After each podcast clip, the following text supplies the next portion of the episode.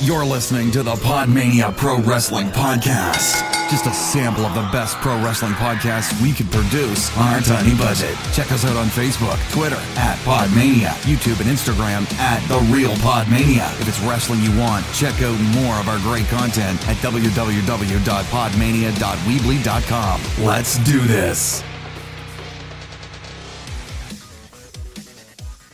Hello, hello, hello, and welcome to another episode of the Podmania podcast, a retro pay per view review. We're back on a Thursday when we're actually supposed to record. It has been a mammoth, an absolutely mammothly manic couple of weeks, but we are back, and hopefully we'll be sticking to our sort of schedule. Wait and see, fingers crossed. I say we because I am, of course, joined by Garth. How are you, my friend? Hello, hello. I've just just managed to get over backlash. So. Oh, good grief. Well, I have already said that it's a retro pay per view review show this week, and we are looking at SummerSlam 1990. But it, it would be remiss of us not to talk about the last WWE pay per view that we were subjected to, which was, of course, Backlash 2008. And we're going to start, ladies and gentlemen, with what can be only be described as a wrestle rant. Um, so, overall feelings of Backlash 2018, then, Garth? Well, I watched it after everybody else had watched it, so I was already going in thinking this is going to be a shit show because everybody said so. But um, I watched it in three goes, and it wasn't it wasn't the worst pay per view. It wasn't so bad that I'm never watching wrestling again. But I am genuinely worried for people on Twitter who seem to think that this is Oh, the be all and end all. it's Such an overreaction. But um, yeah, there was quite a lot of shit in this thing. But I still think it was better than that Royal Rumble. I'll, Royal I am completely with you. When I was lucky enough that I actually decided to do something far more important than watch Backlash live, I decided to go to bed. Um, I, you know, when I when I woke up and my Twitter feed was just alive with people saying this is the worst pay per view I've ever seen. And in fact, we put a poll up on Twitter, and I just want you to think about this for a moment. And we put a poll up and said which one was worse, Backlash 2018 and Backlash 2017. Bearing in mind that Backlash 2017 was when Jinder fucking Mahal won the World Championship, and Backlash 2018 was voted a worse pay per view by a landslide. That gives you some indication of the fan backlash, pardon the pun. Um, but I mean, looking at the card, we're not going to go through it because, you know, it's been done to death on Twitter. It's been done to death by every wrestling mark in the entire world, seemingly. We're just going to pick it apart, you know, going to pick bits apart. I mean, it's sad to say that the pre show match between Ruby Riott and Bayley was probably the second best match on the card. I didn't even watch it. No, I did, partly because I'd listened to a podcast previously and they said it was one of the better matches. And to be fair, it was. I think the Riott Squad have been booked far better now they're on Raw. Um, they're being booked like a unit, which is what they should have been on SmackDown. And it just, you know, it was just a match. It was there. It was 10 minutes, but it was a good match. And then, of course, we But had. um, Go on. the overall, I think there was there was a, a few good matches. I think the Seth match was the best. He's been sort of MVP coming out of Mania. Seth Rollins, since Mania, has become. He seems so much more comfortable Yeah, being a face at the moment. When he came, first came out of that heel run, I think people were a bit worried about um, how he transitioned into being a face after being, you know, basically the big heel of the WWE, the chicken shit heel. And to be honest, as you've said, since Mania, he has been the MVP. I can't think of anyone that has, you know, he's put on consistently fantastic matches, including another one um, this Monday against Kevin Owens, another fantastic match. Um, he's also defended his Intercontinental Championship more times than Brock Lesnar has um, since he's been Universal Champion, but that's that's by the by. I, Um, like, I like the fact that he's doing what Miz was doing with it. He makes it that belt feel important. it's elevated, definitely. Yeah. And I, I mean, really like this open. Ch- I love an open challenge. Love I'd it. be, I'd be, sort of. I would put that above the World Championship at the minute on Raw because It's not there. it's never there. Exactly. Exactly. But again, you know, Rollins kicked out of two skull crushing finales. Miz, I thought, you know, the Miz has never been the world's best wrestler. He's been competent, he's been steady in the ring. I genuinely think that his last couple of matches have been fantastic. I, th- I think he's excellent. He's so good. He honestly, um, again, I'm sure we've said this on the podcast before. If the Miz was to have another WWE Championship run, not one person would complain because he is outstanding. Definitely, yeah. And that role is the, the heel, but with a bit of a sort of realism to it Yeah. because of the, the stuff he did on like sort of SmackDown His first run on SmackDown was sensational. with like Absolutely Bryan. sensational. Yeah. yeah. And I can't wait for that match. I really, really can't. I Um, was um watching this. I, for some reason, I was watching this, and I watched just before watching this, I watched the match he had with Finn the week before, which was amazing on Raw. the Seth match. Yeah, Yeah, absolutely. And uh, I was, for some reason, I just I just I was sitting there and I thought Seth Rollins reminds me of Shawn Michaels. I can see that. He's- Definitely. He's got that intensity. He's um, like he's actually like amazing in the ring now. Like it's never been in question, but it just seems he seems a lot more comfortable, and he's he can he's pulling off the heel uh, transition over into the face thing. Yeah. And I think you've already said he's elevating this championship. He's pulling good matches out of people who have no right to have a good match. I mean, his open challenge, the one directly after Backlash, was answered by Mojo Rawley, who we all know is, you know, the absolute drizzling shits. And, you know, Mojo Rawley was pulled to a decent match by Seth. Mhm. You know, he is the best worker in the WWE. Well, that did With the possible, with the possible exceptions of AJ Styles, but when Corey Graves said uh, Seth Rollins is pound for pound the strongest in the WWE. I just I said to his hand, "Oh fuck." Yeah. He's not though, is he? I mean, even people who aren't built like Bobby Lashley and, you know, Braun Strowman, you know, you look at Cesaro, Cesaro's probably stronger. Yeah. But, you know, Rollins sometimes I'm genuinely worried, especially when he lands on that knee. Um, Yeah, you know, looking at the rest of the card, I mean, we had Nia Jax versus Alexa Bliss, which was fine, I guess. Even yeah. though what made me laugh, what made me laugh in this match was who was supposed to be the heel in this match.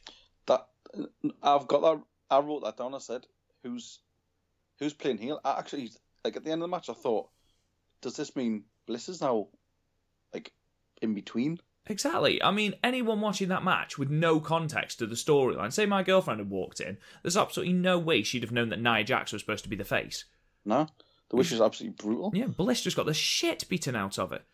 Um, then we had Jeff Hardy versus Randy Orton. Again, just a Just very match, slow yeah. match. I mean, Orton just oh, just so slow. And when you've got Orton someone, down there, Orton was walking down there, and he just looked had no interest. he had lose face again. Just, just such a, he just everything. I mean, people will say, "Oh no, it's a, it's a sort of slow, deliberate way he does it." It's not. It's to me that just looks like I'm just doing it because I have to. He's checked out, massively Totally. checked out.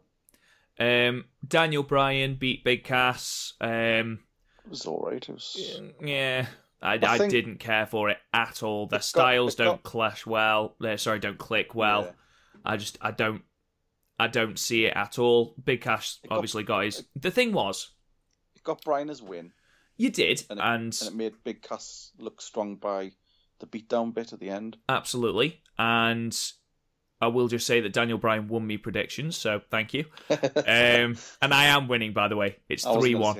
Um, but Cass should not be tapping instantly to the yes lock. Absolutely No. not. He should Not have had that size. cinched in for a while. Never mind, just you know tap out straight away. But he did get his win back by beating the shit into Daniel Bryan afterwards. But it was just no one was bothered. You know, it was a very very bland match. Yeah. Though that's more than what can be said for this utter dog shite. Carmella beats Charlotte Flair. Fuck. I, f- I fast Clean. through this. Charlotte Flair at WrestleMania 34 took Asuka's de- undefeated streak. Um, Charlotte Flair then lost clean to Carmella, which I don't have an issue with. Carmella as the champion, therefore needs some big wins. Seth Rollins, after tweaking his knee, kicked out of two skull crushing finales. Charlotte tweaked her knee after missing a moonsault after one kick to the knee. A super kick to the knee, Garth. Not to anywhere else, to the knee, and Charlotte Flair, the best women's wrestler in the division, was taken out clean. No sign of the Iconics, clean. And I'm sorry, Carmella, you need to keep your fucking tongue in your mouth. Because I'm I've, sorry, um, every single time the camera panned into Carmella's face, she had a tongue out. And she was screaming. And I had to fast forward through it. I couldn't. I couldn't stand that screaming. It was an awful Doing me match. head in. Awful, awful, awful match. Um, AJ and Nakamura ended when they both kicked each other in the dick. I'm sick of this storyline. Um, Yeah. I love mean- the fact that the WWE have taken a feud that we've wanted since Mm-hmm. Nakamura came up from NXT and have destroyed it to a point where it's been announced for Money in the Bank and everyone's gone, oh, fuck again. I mean, it was a decent match until the end. It, It was because it was it was different to the other matches. It was just more like a brawl. Yeah, but again, it's just it's why if it's going to be a no disqualification match, why end it in a no contest? Yeah, For that chair sake. bounce was pretty.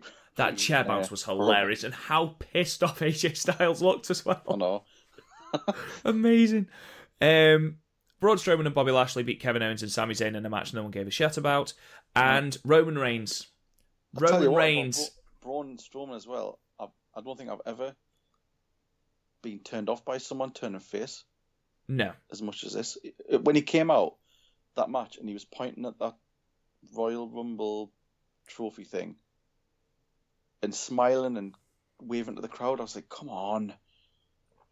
He's supposed to be a big monster heel. yeah. Well, a big monster anyway. I will just I will just remind you that he did take a ten year old out of the crowd to win the tag titles at WrestleMania, Garth. That's when I checked off the Braun Express. Yes, yes, needless to say, that was when I stopped listening and stopped paying attention. But it was fine because Roman Reigns headlined a pay per view where Yeah. the WWE Championship was being defended in a match with zero storyline that was ended by a Superman punch and a single spear. Yep, I was alright up till then.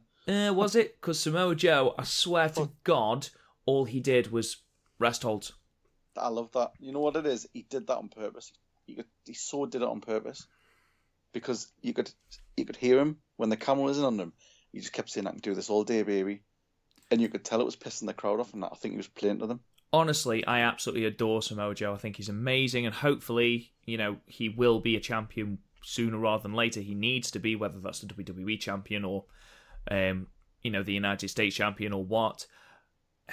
I just feel like this this result contributed nothing to either storyline. You've now got Samoa No. Joe who's come off two two losses, saying that he wants a WWE Championship shot. You've got Roman Reigns who's now doing nothing. They're trying this bizarre angle now where it apparently is management's fault. no, Roman, you're shit. That's why people don't like you. I'm I'm sure that the version of this I watched as well. They must have been waiting on the button for the cheers because when he pinned Joe, there was a massive pop. yeah. When you've got But people, was people walking out. yeah, when you've got people walking out, and the fact that they cut to those people walking out as well, which was hilarious. Um, when you've got people walking out of the match, Vince has got to realize that something's not right, and it's not. You know what? It's not fair on Roman because, to be fair, it's not his fault. He's working with what he's been given, but his creative is dog shit.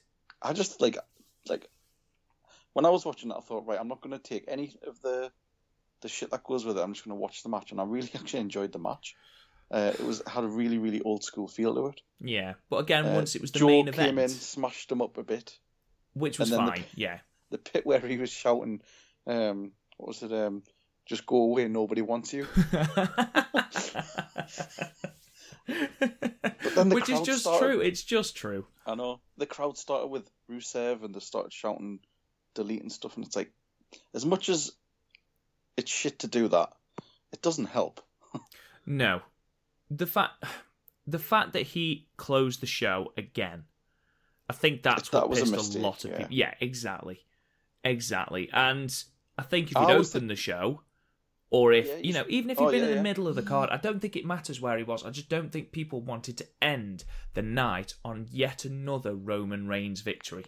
I think you, the way I see it, you, you should always end a pay per view with a, someone holding a belt up, You should end it with a championship match. That should the- Absolutely. even if they haven't, if they've defended it and they kept it, holding that up as the sort of the outgoing shot is always going to be better. Well, think about it. What is the most important thing? The WWE Championship or That's a match that had two weeks build? It's like putting um like a championship boxing match on like halfway through a card. Exactly. You've got an undercard building up to the championship bout. You would never have that match mired in the undercard, would you? It just it makes no sense. And you know, for everyone's complaints about WWE in the 90s and especially, you know, 95, 96, their their top match was always the championship match. It built to it and that is what a card should do. It's got to be Vince. It's got to be Vince. This. It's got to be him saying Reigns is on last, and I wouldn't be surprised if you've got like Triple H like going, look, put him on second last. Even if he'd been second last, it wouldn't have man. mattered. Yeah, it wouldn't have been as big a reaction. Yeah. But nevertheless, we're not here to talk about Backlash, are we, Garth? we're not Nope. here to talk about Backlash 2018 because, well, thank God. Um, after slogging my way through it, I thought, do you know what? It's time for some badass 90s wrestling. And Just, just nineties. just 90s, just 90s. Um, so last time Garth decided that our retro pay per view this time would be SummerSlam 1990. Um, it was. what are you laughing at? Already laughing. It's just, uh, it's just because I love it. Yeah, this is one of Garth's favourite ever pay per views. He sent me a text the other day with a heart, and it was a DVD of this and SummerSlam 91 in a two disc DVD box, and I didn't know whether to laugh or cry for the man. Um, but It's, and, it's the first pay per view I ever saw. there you go. It's got nostalgia attached to it. We'll Yeah. let you off then. um, but yeah, SummerSlam 1990, August 27th, uh, coming from Philadelphia. Um, overall, not a terrible show. Certainly not an outstanding or even great show, but it was good. It was serviceable, definitely. There was some really you- good matches yeah. in here. There was some fucking weirdness. If you took some, if you took the matches out and took all the other shit in between, it would have been better. If you'd just taken all the matches out. Yeah. Like, I mean, and had just the matches without all the shit in between. Oh yeah, I know exactly what you mean. Fuck. yeah, there was a lot. There was a lot of Lot backstage. drugs. there was a lot of backstage weird promos. And again, do you know what? I love the 90s promos where you've just got overly jacked up men yelling into the camera, stumbling over their lines because they've got no fucking idea what they're saying. It's absolutely fantastic. We open up with a shot of Vince and the colour commentator for this, uh, Rowdy Roddy Piper, who seems to flit between heel and face commentator Yeah. Just ridiculously fast. I have never heard anyone in the same match sympathise with both the heel and the face. Are just absolutely baffling. And, to And be just honest, Openly calling people names as well. yeah, just generally being a dick.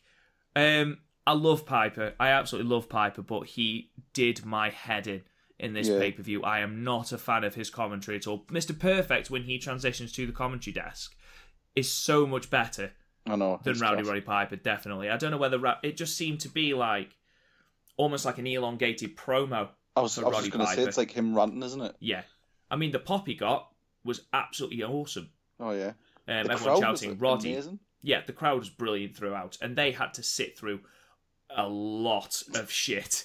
Um, Ten matches overall, uh, not including the dark match. The dark match, Shane Douglas defeated Buddy Rose, um, but we're not going to talk about that because it wasn't on the show. We didn't see it. So we opened with the Rockers, Marty Jannetty and Shawn Michaels taking on Power and Glory, which was Hercules and Paul Roma. Shawn Michaels actually nursing a legitimate knee injury. Yeah, you can tell as well. Yeah, he was limping to the ring. Power and Glory jumped him just before uh, the match started, hit him very, very softly with a chain.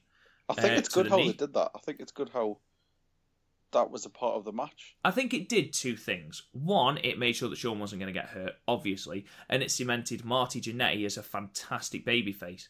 And Yeah. if things had gone slightly differently, you know, injuries hadn't have taken place and drugs hadn't taken place, I think Jannetty genuinely could have been a really good upper mid card star. Yeah, never, never touching the title picture, obviously. In this match, he shows how good he is. Like he's just solid as a worker. Oh worker. yeah, tossing both Hercules and Paul Roma, who Mm-hmm. are big dudes, absolutely launching them all over the place. Um, but obviously, Shawn is out for the entire match after this love tap with the chain. Um, so Jannetty is left to um, fend for himself. He does a lot of hip tosses. Eventually, obviously, though, because you know there are two of Power and Glory, Slick distracts the and referee. slick. You're slick, fantastic. Also, class. can I just point out as well that um, Power and Glory got the Jobbers entrance. Oh yeah, they're already there. weren't they? Yeah. which which is amazing because before this match starts, there's about three minutes of preamble, which means that they were just standing in the ring for those three minutes, just going, "Come on, guys, fuck me." but eventually, you what I, no- what I noticed, what I didn't notice, where um, Marty Jannetty gets up on the top rope and just does like a, a jumping fist drop, and the crowd went absolutely crazy for it. yeah, it's it was an indictment of just how different the styles Yeah. were. And how Um, different the crowd are Yes, to now, definitely. because it's stuff like that. I don't think. Well, more so, you never not normally saw the superstars going against each other. It was normally jobbers. Yeah, exactly. This was before like the weekly like Raw and stuff like that. Yeah, 'cause she had um, the wrestling classics, she had superstars, she had Superstars, yeah. um, Saturday night's main event, things like that. Um, eventually, obviously, um, Power and Glory won. Slick distracted Mike Jannetty, or distracted the referee by taking off his shoe.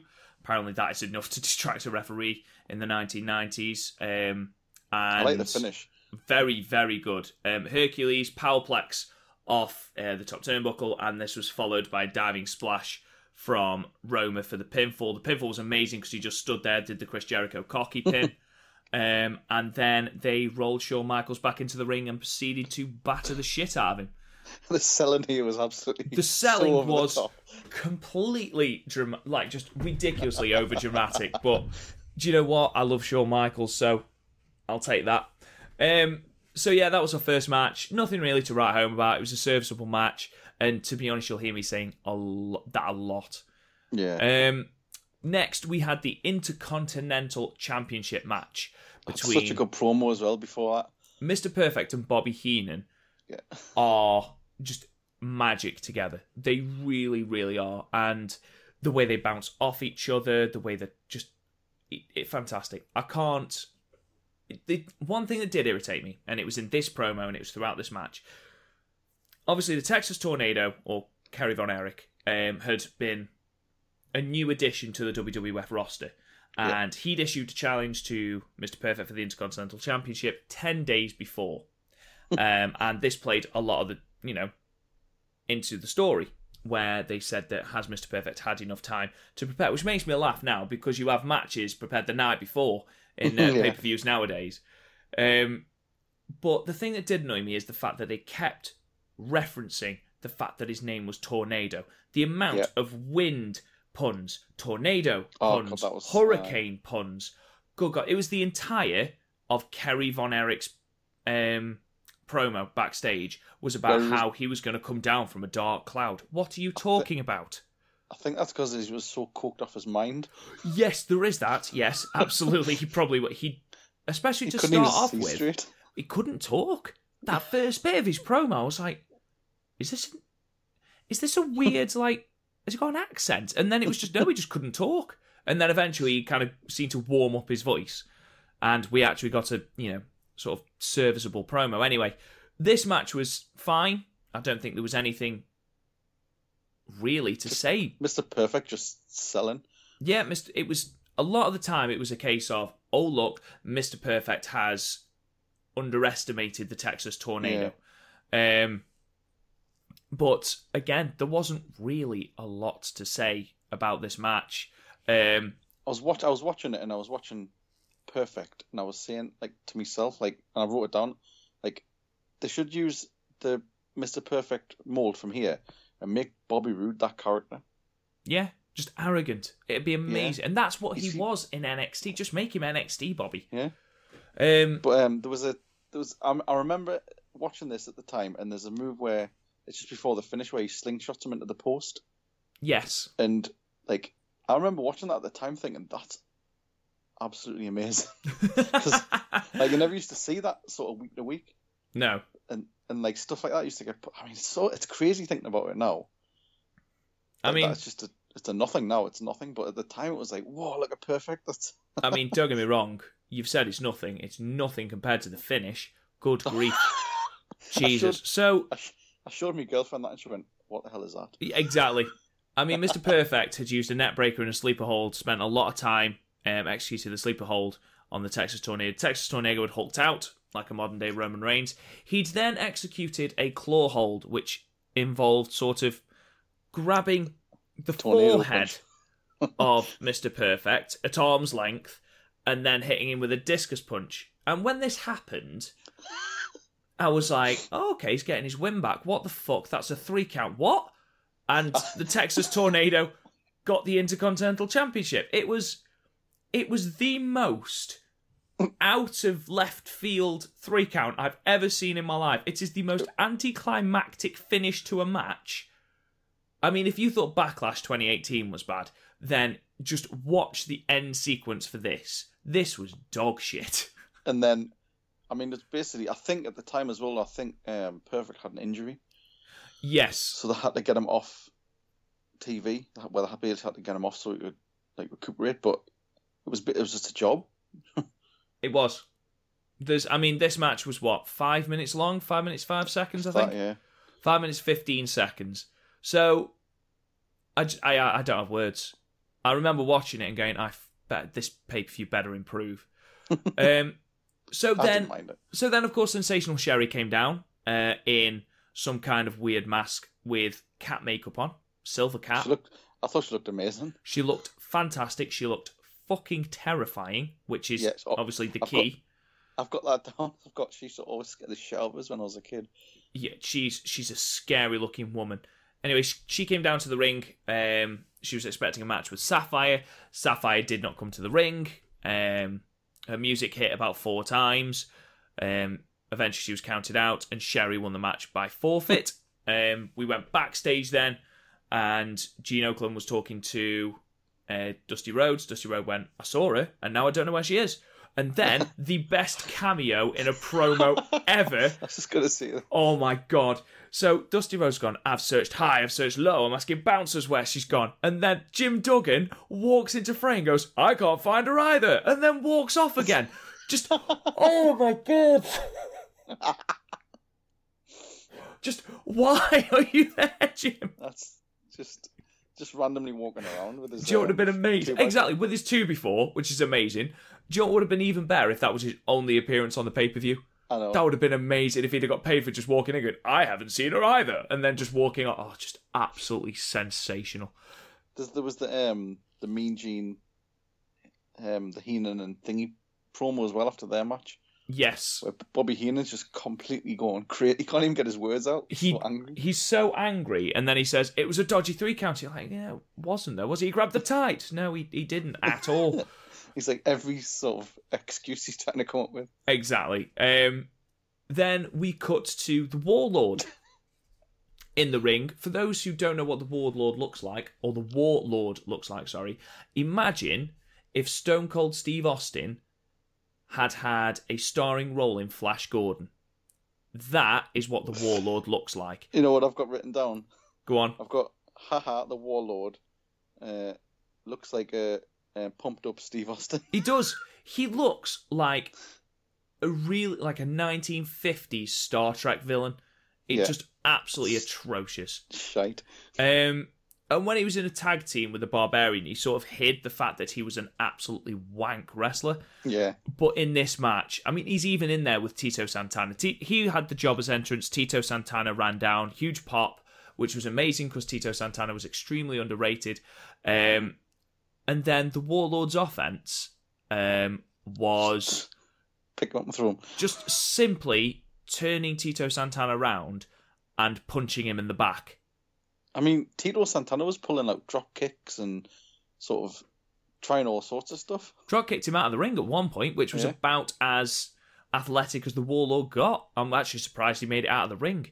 Uh, but literally, the Warlord, apart from the finish, the only thing he did, and bearing in mind this match was five minutes long, all the Warlord did was slap Tito Santana in the back, or attempt to, and I put this in inverted commas, club him in the back. It was just Or like throw him and like get a couple of power power slams. well, that was what eventually led to the finish. The finish was obviously after the Warlord power slammed um, Tito Santana for the victory. But it's just like, There's- Why? And what I didn't get is Tito gets the proper entrance.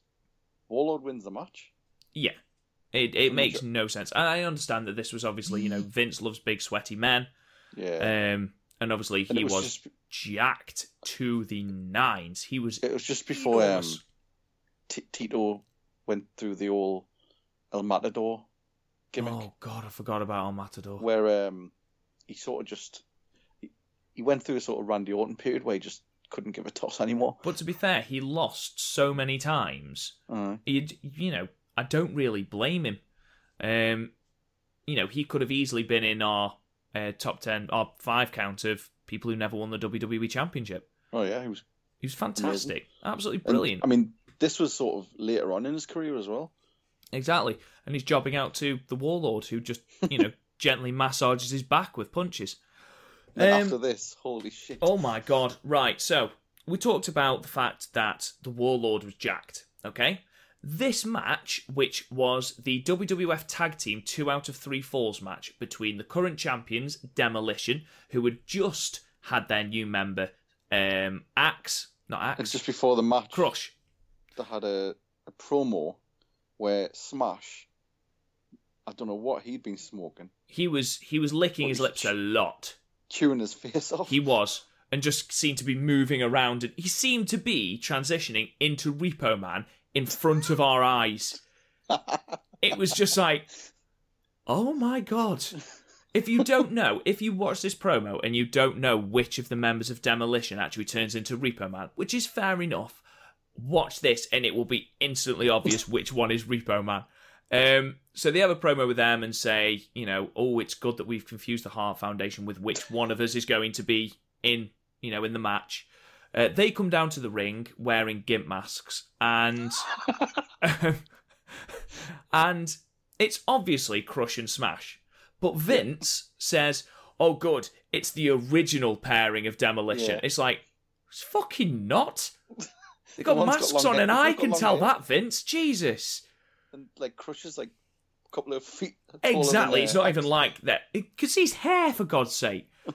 Anyway, they come down to the ring. While they're coming down the ring, we have a promo with Bret Hart and Jim Neidhart. So whatever Smash had been smoking, whatever Smash had been smoking, Jim Neidhart had eaten it all. Because honestly, I love Jim Neidhart. Honestly, I do, but he scares the shit out of us. you would not want to go on a night out with Jim Neidhart because he would drink you under the table That's and what, then um, keep what, going. What he Piper says, doesn't he? Jesus You, Christ. you wouldn't want to go home and meet meet him as a as your girlfriend's dad. all he did, all he did was say two words, laugh maniacally, stroke his goatee, say two words, laugh maniacally, stroke his goatee. That was all he did. He's Um, like a villain. he did, yes. And then you've got Bret Hart. Even at one point, Bret Hart even said, "Right, calm down, Jim. Now, okay, just put a hand on your shoulder. Okay, Jim, just calm down now." Um, but honestly, this match was tons of fun. I really, really enjoyed this. Um, Demolition came out on top to start off with. Got the first fall after hitting uh, got- Bret Hart with a mention- demolition decapitation. I've Got to mention uh, Bret Hart's uh, Phil Collins reference in his promo. Yes. Oh my god. Two hearts that beat as one. I couldn't I couldn't stop laughing. I believe my exact words were, "Oh, you massive vagina." I believe that was my exact terminology to myself on my own whilst I was watching it. I was like, for fuck's sake, Bret. Jesus, I know you're not very good on the mic, but good God, we are two hearts beating as one. While Jim Hart giggles away like a fucking stoned idiot. It's just like it's it is just like the clowns running the party. It is. It was. It was like everyone had been invited to a stoners party. It was. It was amazing. And then they all realised they had to go to work, and they were all trying to desperately to look sober. It was amazing. Just, I, it, I didn't give a shit what happened in this match because of just how good those opening promos were, and that's nothing to the one after the match. Oh my god! oh fucking hell. Anyway, so first pinfall goes to Demolition. Um, Bret Hart is isolated away from Jim, hit with the Demolition decapitation, which sounds a lot cooler than it is because all that is is Bret Hart was like stretched across a knee and they came off the top rope and hit him with an axe handle, and that what, that was like- the finisher. Wa- watching this, like, it sort of reminded us that Crush was actually really good. Yeah, he was. man. He was definitely more mobile. Uh-huh. Um, te- like technically, he was quite good. Like, he was quite sort of believable. Yeah, absolutely. Um, I think he gets a bit of a raw deal because they just say, oh, he was lumped with demolition. It, It's a raw deal. He was an all right wrestler, and obviously he went on to feud with Randy Savage and less famously Doink. But you know, he wasn't he wasn't a terrible wrestler. Um, Bret Hart in this match was like showing just why he got to the level he got to. yeah, that sunset flip powerbomb was amazing. Yeah. Just Bret And- Hart was light years in front of where wrestling was. Everything, uh, yeah, everything was so crisp and again just believable. Yeah, like I say, he even more than Shawn, because obviously Shawn was still in a tag team at this point and a, a lesser known tag team to a certain extent. Bret, just everything he's like you say, everything he did was so crisp. Everything he did was on the nose. There was a reason he did it, and he sold beautifully. And that, you know, he continued to be worn down after this first fall. Eventually, Neidhart got tagged in, and they hit uh, Smash with the heart Yeah. attack, I believe, which is still a fucking brilliant move. Yeah. One of the best. Surprised nobody else really moves. uses it. Yeah, it's. I'm sure there's been variations of it, but it's such an awesome move. It really is. Obviously, that um, leveled it up. Um, He had a really good spot where um, Bret was on his own in the ring. I think he had Crush in the corner, and he jumped off him into Smash and started giving him a, sort of the punches on the floor. And then I think then did Jim come in and pick him up and slam him into somebody? I was gonna say that basically one of them, one of demolition was on the floor. I can't remember who it was, and Jim Neidhart picked up Bret Hart in like an inverted power slam, which meant that all the way down on the power slam you saw Bret's face, and Bret's face was, "What the fuck are you doing here? Where am I going?" And then just Jim smashes him on top of, um, I think it was Smash again. Yeah. Anyway, during all this, um, Axe, the third member of uh, Demolition, the dad. com- yeah, the dad, who's basically seen that his two sons are being beaten the shit out of, comes to ringside, hides under the ring, which is brilliant. Um, Smash gets knocked out of the ring. Axe takes his place, um, and obviously he's well rested, hasn't been in the match, uses power. Um, but that will not stand with a certain tag team, and that certain tag team is the Legion of fucking Doom. That who- pop is. But I don't think it's unreal. the camera work, that cameraman Yeah. should be fired instantly. Because the pop, you hear the pop, and you're like, what the hell is going on? And it takes a You good uh, four or five seconds for them to pan to the ramp where the Legion of Doom are in the process of already taking off their shoulder pads. because you see the crowd sort of stand up and look to the Yeah. sort of right, don't you? And you can't you can't do justice to this pop. And I'm sure that the pop was louder if you were there. Um, Oh yeah. But obviously, Legion of Doom came out, pulled Axe out from underneath the ring. Smash gets distracted. Um, Hart and Neidhart were able to take advantage of this, pin crush, and become the new WWF Tag Team Champions. Now, I am jumping the gun slightly here because obviously this was later on, but I want to talk about the promo after the match. Now, the promo after the match was the Legion of Doom. Now, the Legion of Doom, for me, have never been the greatest on the microphone. I think that's fair to say. no, just intense. Intense, Garth.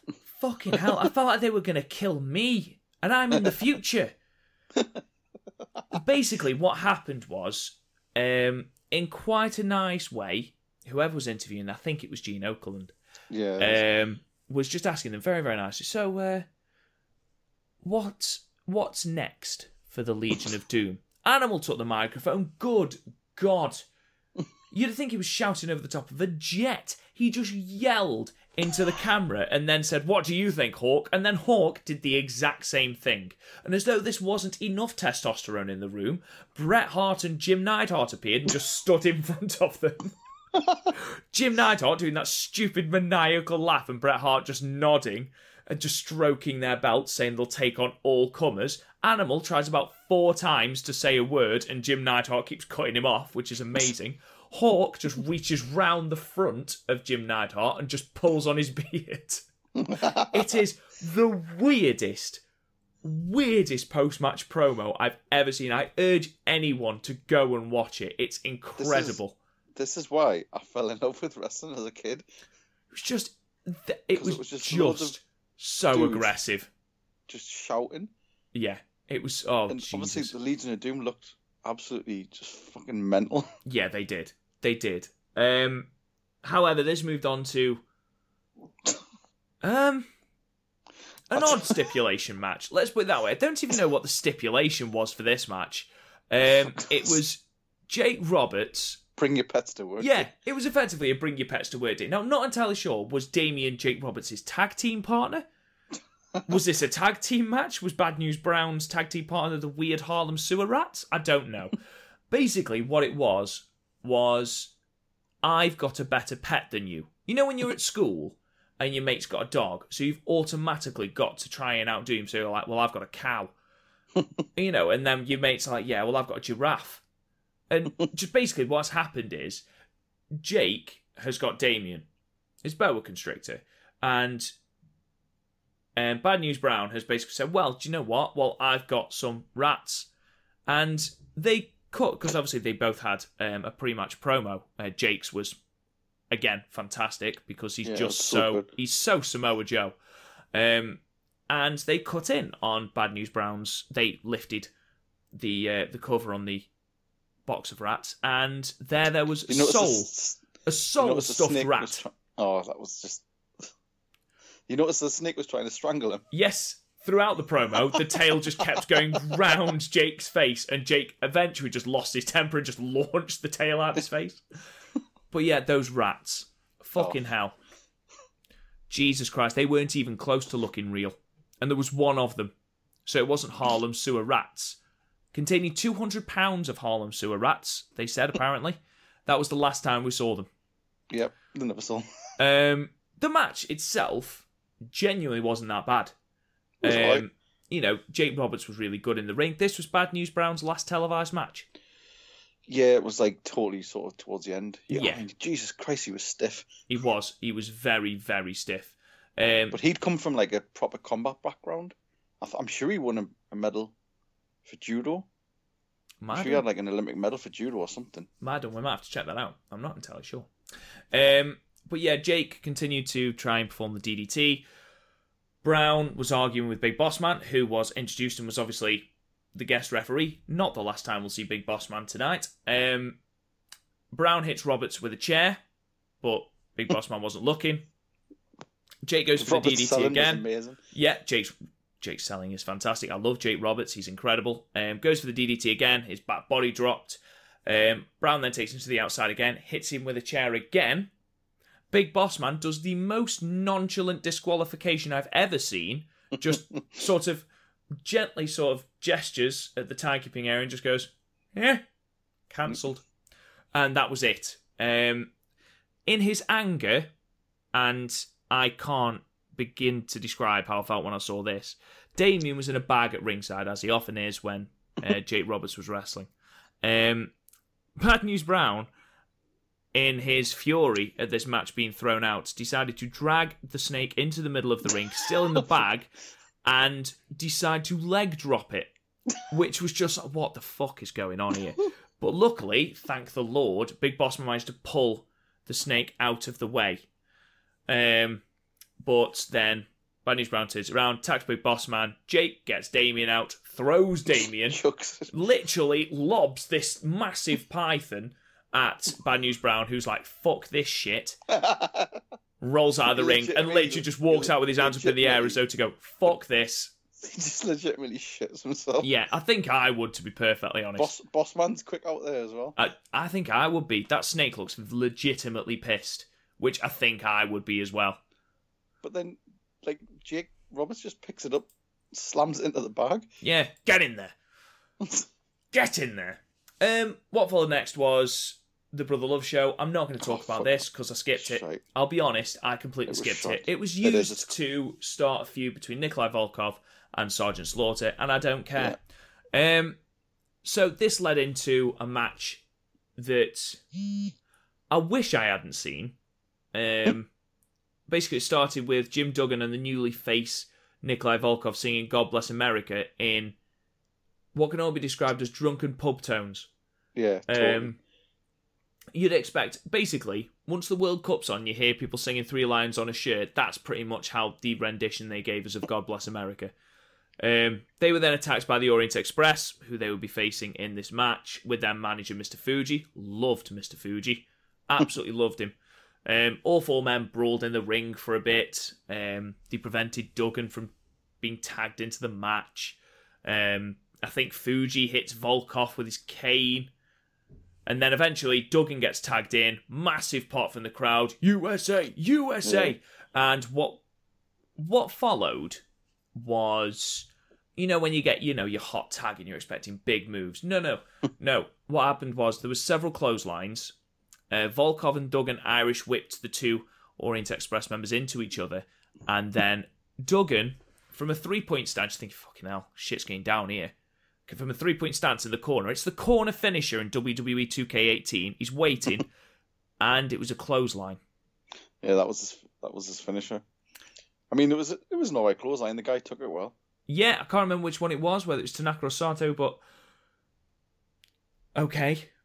Apparently, that is now a finisher because it wasn't even like JBL's clothesline from hell, which looks like it legitimately legitimately broke vertebrae.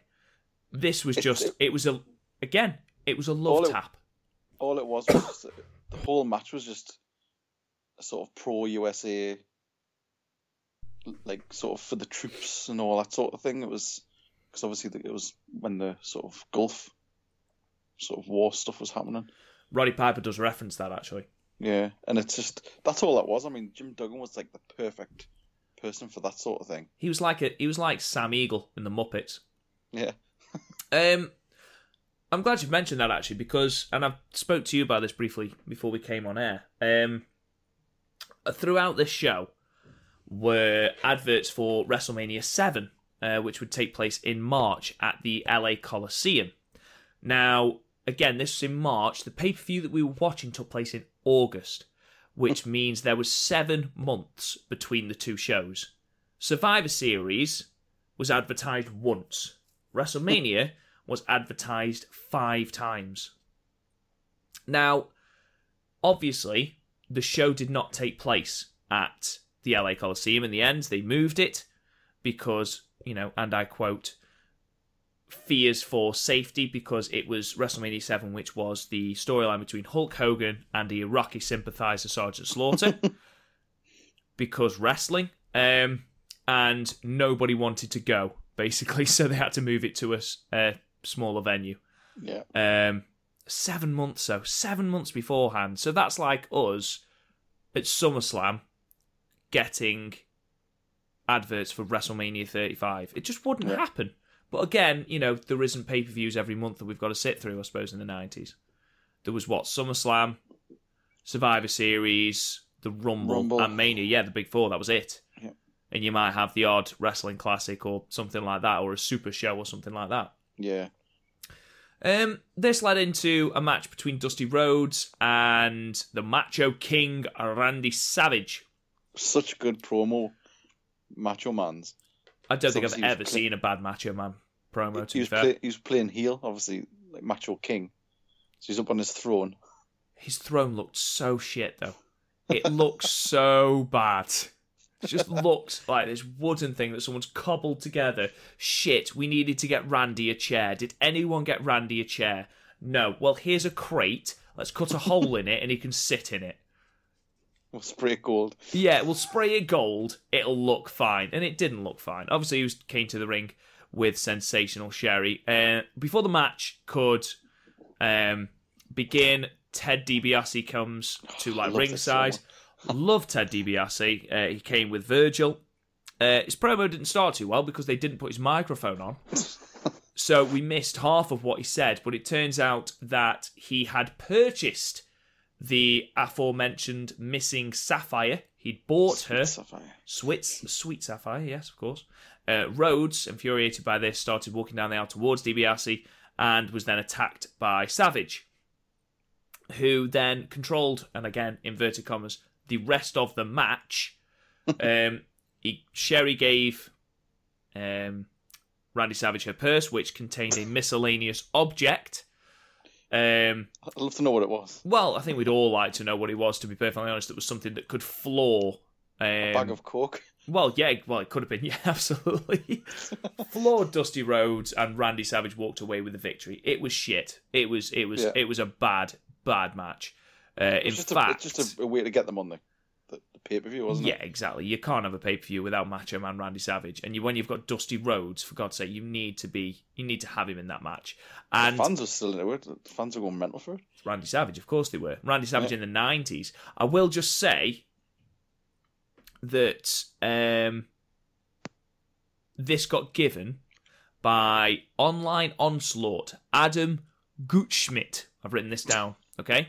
And I quote, this is the reception. Writing for Online Onslaught, Adam Gutschmidt felt that the event had some humorous moments, but did not offer a solid card of wrestling.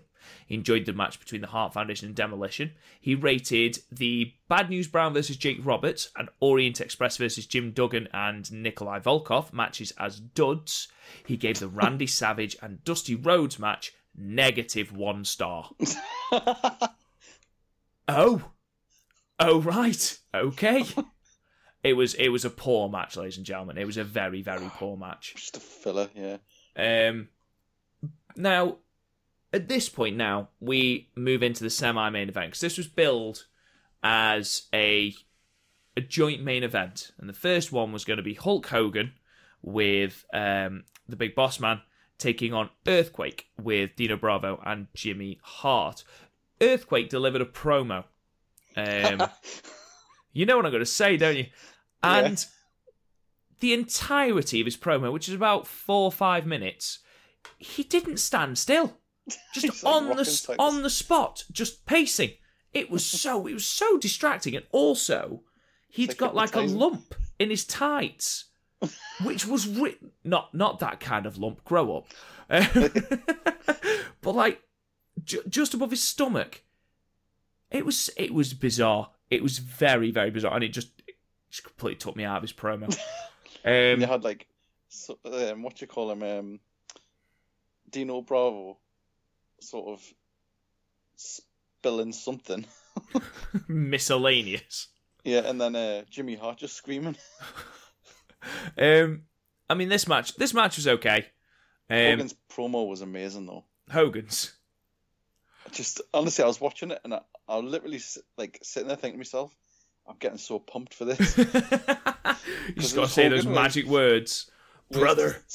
Where he's like sort of talking about um him and the boss man. What, what was it he said? Um, or uh, Judge Bossman or something like that. Oh God, yeah. He, honest, he- if he's fired up, you know he gets other people fired up. I, I mean, that's why he's the face of the company, I suppose. Um, Earthquake had attacked Hogan um, a couple of weeks prior, and then he'd attacked Tugboat, I believe. Hit them both Yeah. with Earthquake splashes, and this had led to this match. Um, Earthquake dominated to start off with. Absolutely dominated. Power slammed Hogan. Um, locked him in a Boston Crab. For That Boston Crab was really good. it was. It was cinched in for fucking ages as well. um, Hogan tries to lift Earthquake but can't, which is hilarious considering he'd body slammed Andre the Giant a couple of years earlier. Um, I Earth- think it's because they were saying he sort of still had bad ribs or something. yeah. Oh yeah. Okay. Fair enough. Fair enough. I missed that bit. Yeah. From the Earthquake splash before. That makes sense Yeah. now. But it just it made me laugh because I was like, really, Hogan? Really? Was- did you did you notice when he when Hogan came out and obviously him and Bossman got absolutely massive pops, but um he's just gobbed on the earthquake, God. Just spat over the rope on him. Jesus Christ. Um, basically, Earthquake had three moves. Um, one of them was a power slam, which he utilized a lot. A lot of body slams, a lot of power slams. Uh, hits two Earthquake splashes on Hogan. But Hogan, being Super Hogan, obviously kicks out. Earthquake does not get the pinfall. Um, Hogan The- the- recovers. The crowd at that point Crowd was electric. just eating it up. this show, this this match shows you what it was like peak Hogan. Yeah. When everyone was behind Hogan, when everyone was a Hulkamania, when Pastamania was a thing, you know, this shows you why. You know, you wonder why Roman Reigns isn't over now, or you think, you know, oh, well, it's all right. Any reaction's a good reaction. You know, No, you look at Cena in his later years. No, this is what it's like to be the face of a company. Hogan was just everyone. Everyone loved Hogan. Everyone wanted to be Hogan. Everyone was behind Hogan. And Earthquake was a legitimate heel. He was booed. He did his Oh, yeah. job really, really well. Um, did a leg drop on Earthquake, but Jimmy Hart interfered. Um, obviously, Jimmy Hart weighs about the same as I do, and I do not weigh a lot. Um, but Hogan threw him out of the ring, body slammed Earthquake onto a table at ringside. Didn't break. It didn't break, looked extremely painful. Um, Not one of those gimmick tables. it was not one of those gimmick tables. No, no, no. And when you consider just how hefty Earthquake was, um, you know, you can tell that it was not a gimmicked table. Um, anyway, so Earthquake was laid out on the outside, didn't get back in, didn't meet the uh, 10 count. Hogan did. Hogan won via count out. A fairly serviceable match. Earthquake came back, attacked Hogan after the match. Um, Th- There was chair shot. Or was it chair or some ladders? the ones that steps. Big Boss Man did at the end. Yeah. Yes. Fucking hell. They were clattering. Honestly, I'm surprised Earthquake walked out of it. I know. Um, but yeah, Big Boss Man, as you've alluded to, saved Hogan at the end uh, by hitting Earthquake with a chair. It was a good match. I enjoyed it. Yeah, yeah.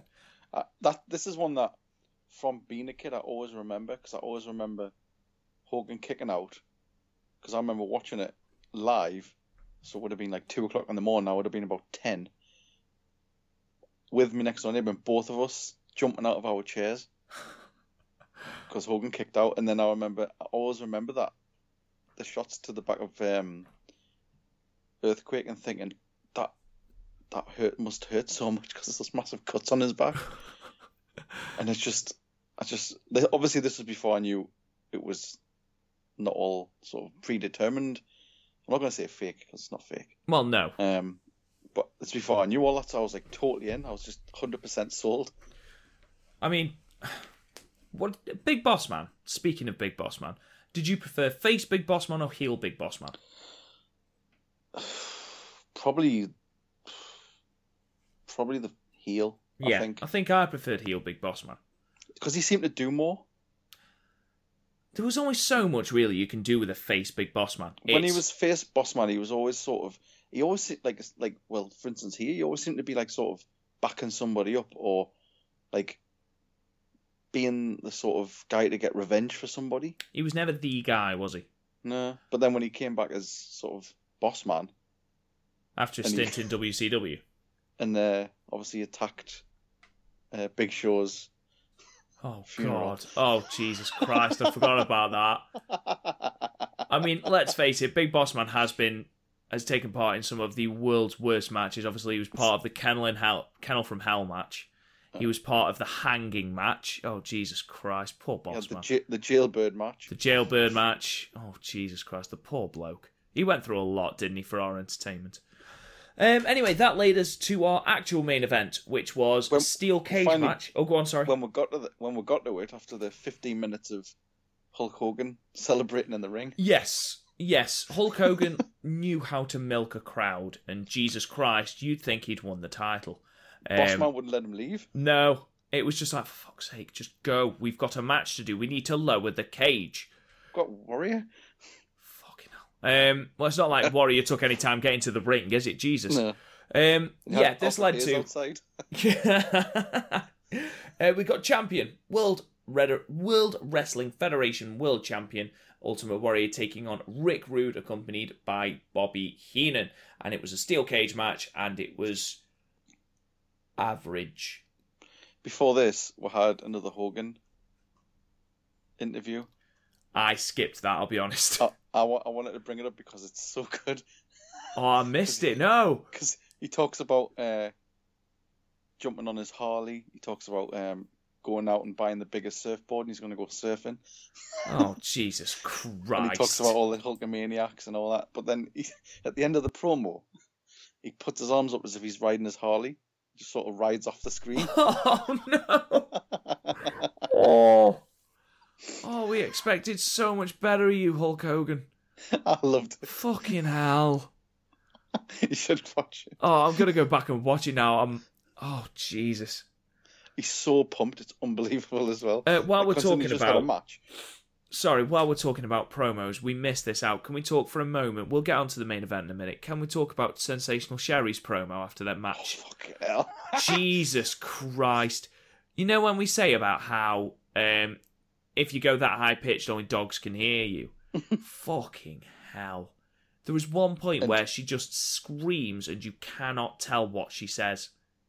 And then she just breaks down laughing. And she just breaks down laughing and said, "If I, if what I have heard is true," and the bloke who's interviewing her says, "Why? What have you heard?" And then just cue two minutes of screaming and laughing. Just totally incoherent. Just It that is the best way to describe it. It was completely incoherent. she's obviously came from the same party that um Smash was at. Yeah, obviously. Jesus Christ, I half expect to start licking lips and acting like Repo Man. anyway, this cage match, average. I'll be perfectly honest. Um, It was yeah, it was. I mean, it was it was a big deal at the time. it was, you and I think really it was made better than it had any right to be by the fact that Rick Rude was fantastic. Mhm. I love Rick Rude, and Yeah. can I just point out he did what I always wonder why people don't do in cage matches. Warrior misses um, a splash early on, and Rude, whilst Warrior's like selling the fact that he's missed a splash, just tries to scamper up the cage, Yeah, which is exactly what people should do in a cage match. I think um, what helped this is um, I think at the time, Rude was one of the only people that really sort of got on with Warrior.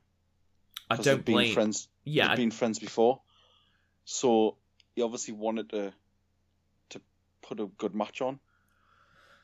I mean, Warrior was notoriously difficult to work with, and especially if you listen to wrestlers who are shooting on him on taking his finisher, Yeah, you know, and they're saying he did not give a rat's ass about people's safety. He would just land on you, and it would hurt like fuck. Um, you know, I'm not surprised that there were, you know, few people actually willing to work with him, and you know, on the back of this. You know, Warrior was champion at the time, but he wasn't drawing as a champion. yeah, Um, you know, you you talked about the massive pop that Hulk Hogan got. You talk about the massive pop that a heel Randy Savage was getting, and Warrior still got a massive pop, but people weren't paying money to go and see him. This was the worst bought some SummerSlam out of the opening seven SummerSlams. bloody hell. And bearing in mind, this was the third incarnation. I think SummerSlam started '88, didn't it? this was the worst one for seven years in the opening seven years. And I think a lot of that, not all of it, because that's unfair to say, but I think a lot of that has to do with the fact that the Ultimate Warrior wasn't drawing as a champion. Hmm. Um, and, you know, you can say, well, why was he not drawing as a champion? His move set was extremely limited, and as a Yeah. wrestler, he was And extremely limited. again, I think Hogan was still there, Didn't help. He wasn't his So- shadow. and Hogan wasn't champion, No. so he wasn't a headliner. He wasn't well. Technically, this is a sort of double main event, but he wasn't main eventing. He wasn't sort of the marquee at the time anymore. No. Sort of they were really starting to push Warrior. Um, I think that's, I think I don't know. It, I, I remember reading, I mean, a few years ago now about the fact that at the time as well it was a big transition on the actual fan base. Yeah.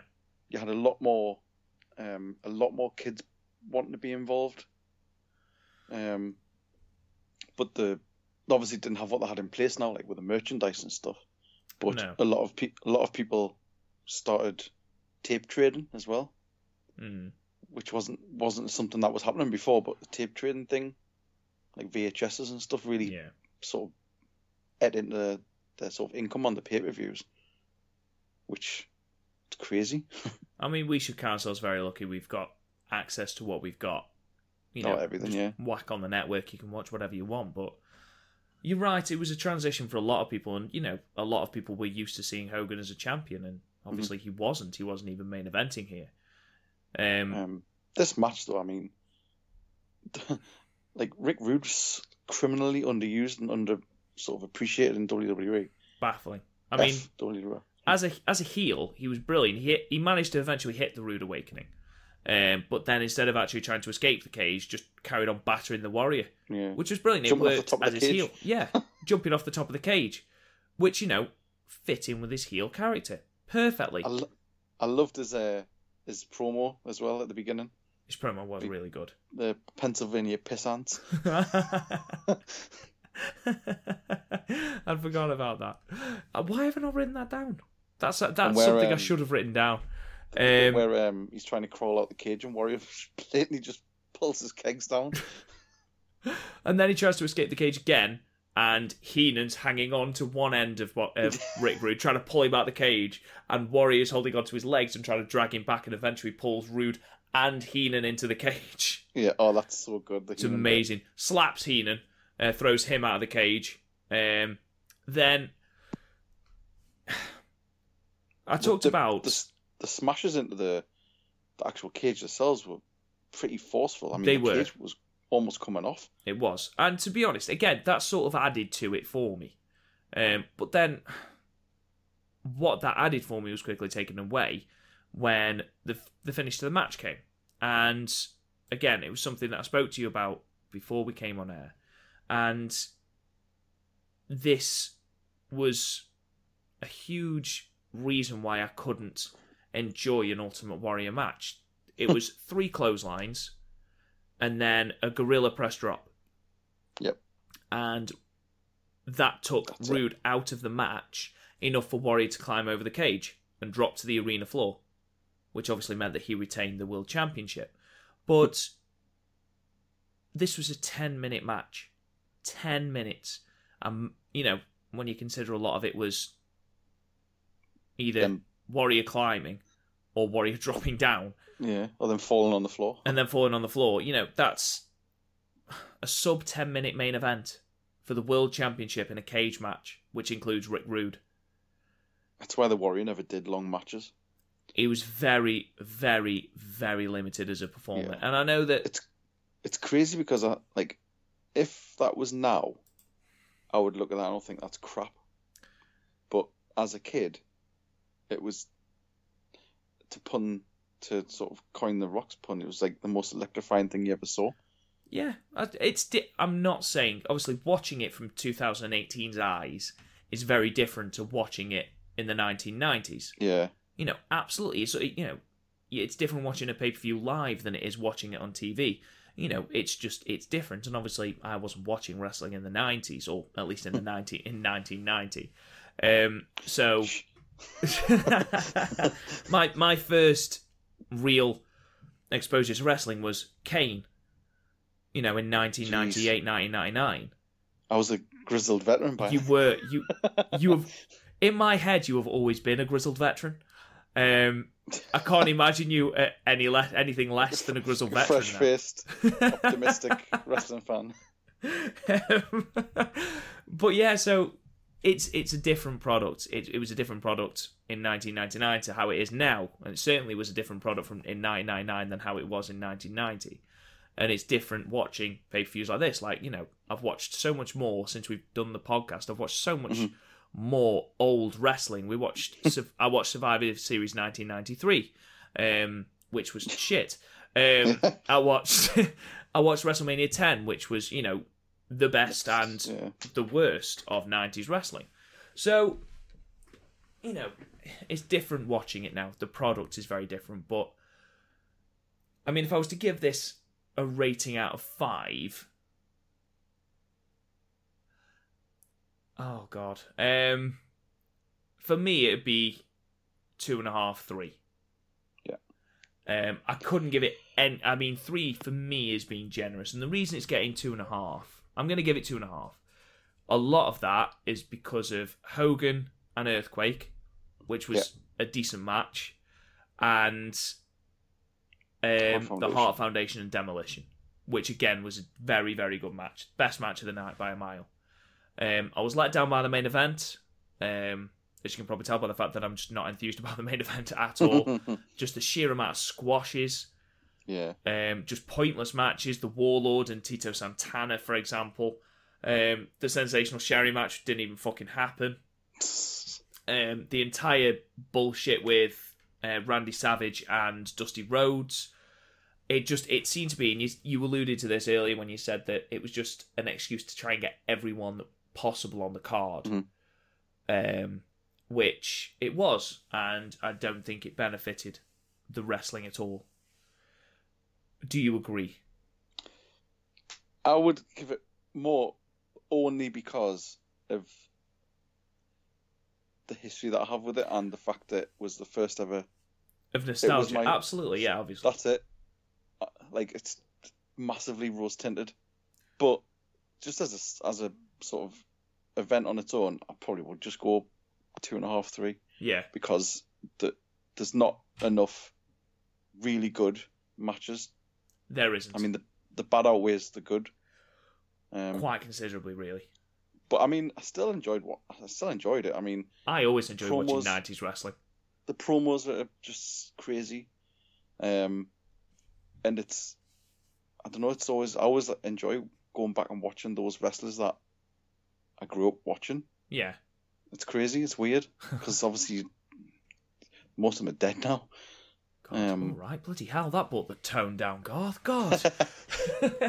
I mean, I, I do know what you mean, obviously, but I was watching. I was I was actually saying like it's like the amount of people that aren't here now on Oh, that card Jesus, is yeah. just insane. it was like when we looked at WrestleMania 10 Yeah. and we looked at the amount of people that were no longer with us. It was absolutely criminal. Um, it's um, but I mean, like I say, this is this was literally my first ever wrestling pay per view. I think, yeah, I'm pretty sure it was. I feel bad for slating it now. So Um, uh, I'm no, still no, giving I'll- it two and a half stars, though. Yeah, yeah. I'm still giving I'll- it two and a half. I'll give it three and a half, half a star for nostalgia. wow. Okay. All right. So we disagree on this one. Fair enough. Fair enough. Um. So, Garth, I'm sure you Yes. are wondering what pay per Yes, view yes. I've got in store for you. Well, Surprise me. um, we've done 90s now, so I feel like we should bring it a little bit more modern. Um, not that I don't love Not 90s Backlash wrestling. 2017. Pardon? Not Backlash 2017. It's it? not Backlash 2017. I would not touch that shitstorm with a barge pole.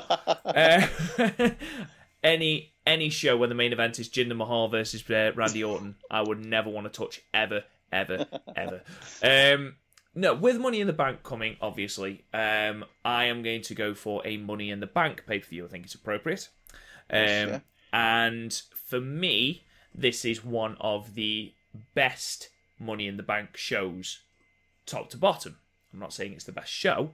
I'm saying that it is definitely one of the best Money in the Bank shows because what I've found with Money in the Bank as a pay per view is that the matches for the briefcase are always really, really good, and then the other matches are a bit shit. yeah. So what I'm going for is Money in the Bank 2016. Mm. Now this included. Uh, Is that the one with the headbutt? Uh, am I thinking of WrestleMania? Yeah, I think you're thinking about the WrestleMania. Actually, thinking about it. Alright. Um, this is a card that includes uh, Rusev taking on Titus O'Neil for the United States Championship and that weird, weird kiss on the lips that Titus gives to his son. Um, AJ Styles against John Cena. Um, oh yes, yes. Baron Corbin versus Dolph Ziggler, Seth Rollins versus Roman Reigns, and then, of course, the ladder match, which has Cesaro, Jericho, Ambrose, Del Rio, Owens, and Zayn. So, you know, a really, really good ladder match, I feel. Um, and then, of course, you've got a couple of tag team matches the New Day versus Enzo and Cass, Gallows and Anderson, the Vaudevillains. So, yeah, overall, it should be a good card. I've not watched it all the way through. I'm doing this purely on hearsay. So let's see how that goes. You up for that? Yeah, yeah, do it. Yeah. Brilliant. Right, ladies and gentlemen, that brings to a close our retro pay per view show. A couple of housekeeping, okay? Hopefully, we will now be keeping to our schedule of a Thursday night um, podcast. Fingers crossed. Please tune in on a Sunday to Chris O'Brien's Young Lion podcast, where he reviews all and previews all to do with New Japan Pro Wrestling. Where he's not doing it this week, unfortunately, but he will be back on next Sunday reviewing the first few days of the Best of the Super Juniors tournament. Tune in next Thursday where we will be returning with a five count. You can follow me in the meantime at, at Real Rob Goodwin. Where can they follow you, Garth? At Drummer Jackson. Oh, fantastic. And you can follow us and subscribe to us on the Apple Podcast. Po- bleh, Apple Podcast app. You can talk to us on Podbean, Audio Boom, Stitcher, iHeartRadio, all the usual places. Please subscribe, download the podcast. Thank you very much for listening, and we'll talk to you guys again soon. Yeah, take care, guys.